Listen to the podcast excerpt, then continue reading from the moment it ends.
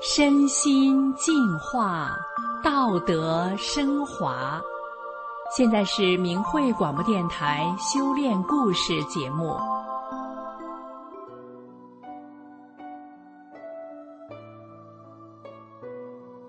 各位听众朋友，今天故事主角的家庭原本没有多少钱，后来却样样具足，其中的奥妙之处是什么呢？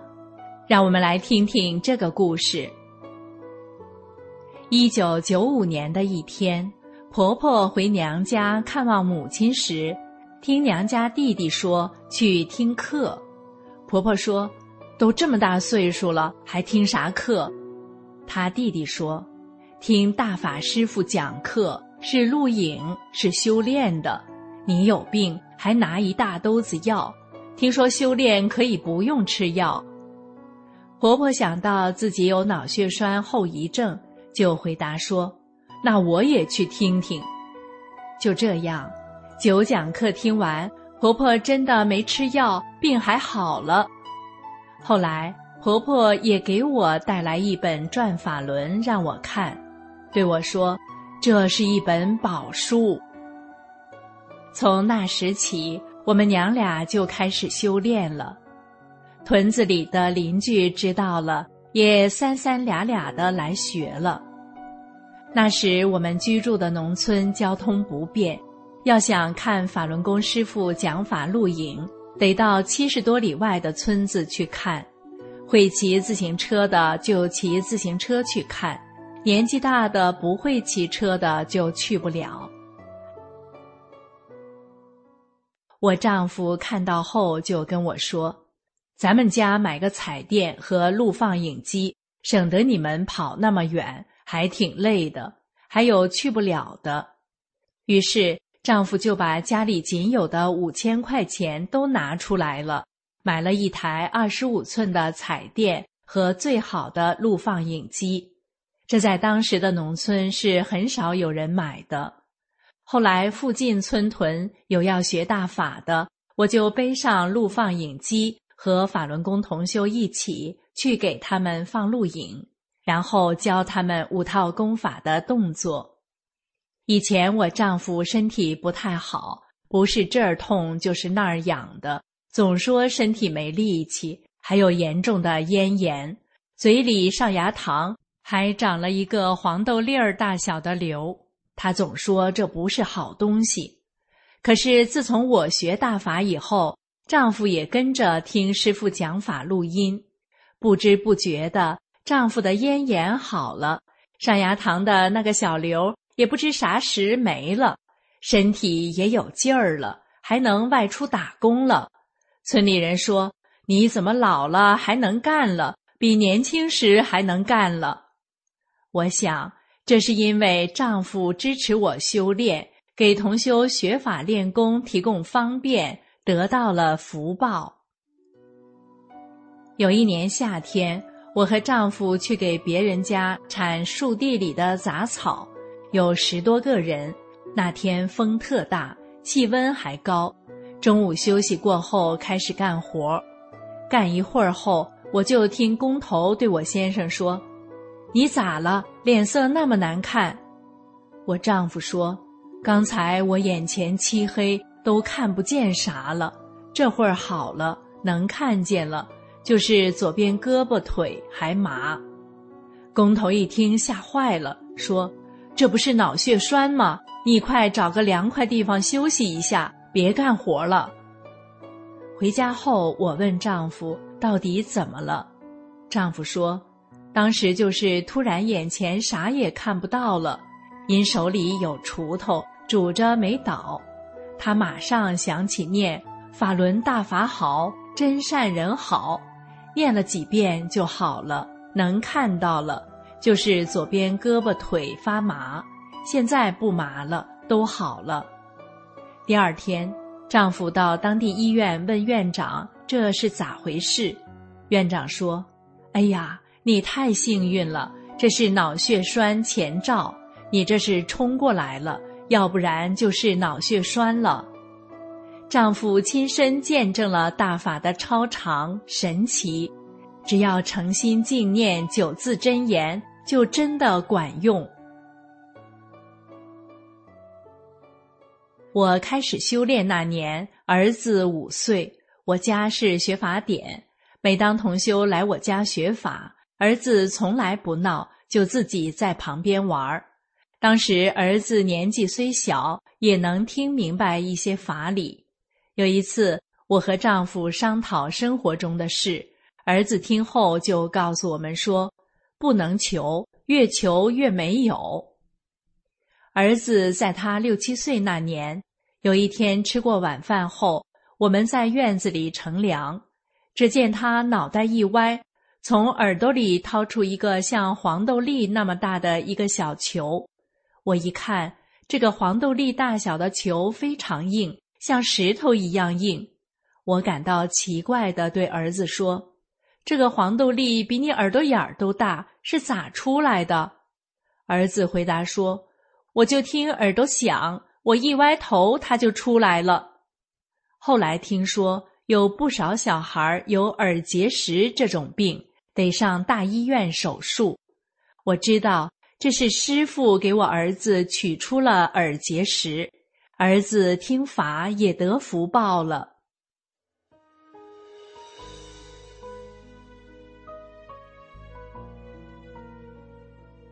可是这么好的大法，江泽民集团却在一九九九年七月开始迫害，因为我们做的正，按师傅讲的法理要求自己。大多数村民还是认可法轮功的，都觉得不应该迫害。可是自从二零零一年，中共为了挑起人们仇视法轮功，在电视上演了天安门自焚伟案，老百姓也被弄糊涂了。我和同修们就开始告诉人们，自焚是假的，是陷害。法轮功的书上都告诉了，绝对不允许杀生。自杀也是有罪。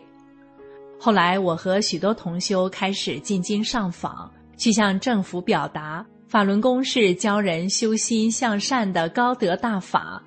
去了之后被抓回来，被冤判非法劳教一年。在被送去劳教途中，我就想，现在仍有那么多人被中共谎言所蒙骗，我有责任继续告诉世人。仇视佛法是有罪的，就这么一想，就在警察停下车到楼里办手续时，我轻松地脱下手铐，从车上下来走脱了。为了继续向世人讲真相，从此以后我就过着流离失所的日子了。而派出所警察就经常去我家骚扰，不论白天黑夜，说去就去。搞得家人心惊胆战。丈夫知道大法是正的，没有太多怨我。我大姑姐和姐夫非常不理解，生气，跟我丈夫说：“这还能过日子吗？再说有这样的妈，姑娘能找到婆家吗？儿子能娶上媳妇吗？不如离了，再找一个过日子。”但我丈夫回答说。大法于国于民有百利而无一害，他们也就不再说啥了。有一次秋收时，我想自己不能上外面干活，我回家给家人做饭，省得他们干一天活挺累的，得回来做饭。我就悄悄回到家，不出屋给他们做饭。有一天中午，我和女儿正在厨房做饭，女儿一抬头说。妈，有人来了，我赶紧到后屋去，刚把后门关上，就听前门被打开了，然后这些警察东屋西屋的到处看。我家后屋是装苞米的篓子，秋收时都拿外面搭篓子去了，里面没有躲藏的地方，只有一个用高粱杆穿的帘子，仅一人高。我一着急，就把这个帘子挡在自己的前面。心里求大法师父，我不能让他们发现，我可不去劳教所那种地方，我还得讲真相救人呢。警察进后屋，还真没发现我，就从后窗跳到外面去找了。后来他们找不到我，就又都回屋里。这时就听一警察说：“哎呀，我的胃咋这么疼？快走吧，得吃中午饭了。”就这样，我在大法师父的保护下躲过一次搜查。有一次是在半夜，警察又来搜查，听到敲门声，我就躲进我家的板柜里头。警察进屋后又开始东西屋查。当时有一人走到柜子前面停住脚，我都能感觉到他的气息。这时就听我女儿说：“看啥？不认识我呀？”那人就转身往床底下看了看。他们走后，女儿说：“我看那人站在柜子那儿看，我怕他打开柜子，就跟外屋门口的警察说话，那人才转过身来往床底看。就这样。”我又有惊无险地避过了搜查。还有一次，我到大法同修家拿了两大兜子酒瓶共产党，准备到我家附近的村屯发放。我白天不能坐车，只能晚上打车往回走。这天晚上，我打了一辆车上去后，听他们谈论破案子的事，才知道是打了警察的车。当时的我没有害怕。又一次顺利的在警察眼皮底下带着真相材料安全离开，我心里知道这些都是大法师父的保护。二零一五年年底的一天，我到同修家拿真相材料，没等走呢，公安局的人就到同修家来说他们诉僵了，得拘留，正好把我堵上了。当时我手里有百十来份真相资料，他们就把我拘留了半个月。一开始他们对我非常凶狠，后来他们看了我拿的真相资料，资料里有九瓶共产党及江泽民、徐才厚、周永康等恶手遭到恶报的真相，他们似乎认清了共产党的邪恶本质，就对我宽松了些。从那次被非法拘留出来后。我也不用再躲警察了。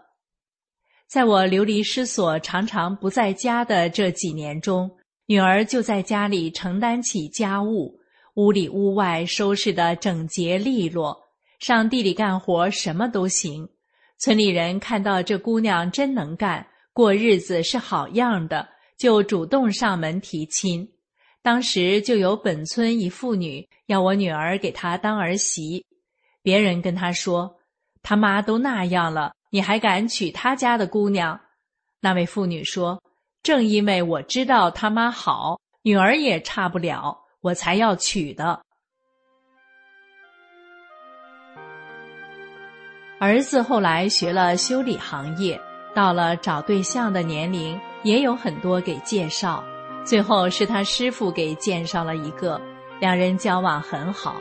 可是因我不在家。丈夫不敢跟亲家提，把孩子俩的事定下来，还是亲家主动提出的。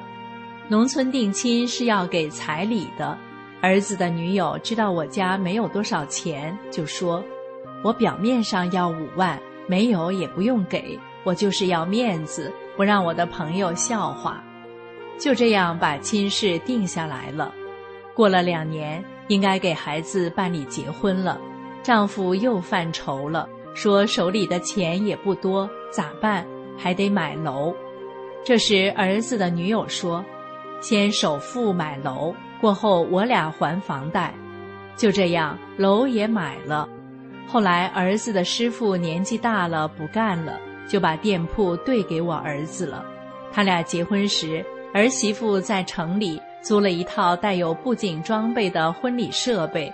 又是司仪又是主持的，到农村的礼堂里举办婚礼，很多农村人都没看过这么好的场面，都赞不绝口，说咱们村的干部家、有钱的人家都没有这么办过。小两口结婚后生意也挺好，又有了一个胖小子。现在我对丈夫说：“你回想一下，这些年咱们虽然没有多少钱。”可是每件事都办得很好，还挺顺利，是不是师傅都给安排好了，都不用操什么心，俩孩子的事都办得完美，你得到太大的福报了。”丈夫说：“是啊，我没啥能耐，每件事都办得挺好，还挺风光的。村里人都说我有福，孩子有了一个稳定的工作，楼也有了，现在孙子也有了，车子也有了，也有积蓄了，确实得福报了。”听众朋友，善良的人得福报。这一家子人身体健康，子女各有归宿，生活安康，可以说是有福的。然而，这福报却是从何而来呢？今天的故事就到这儿了，我们下次再见。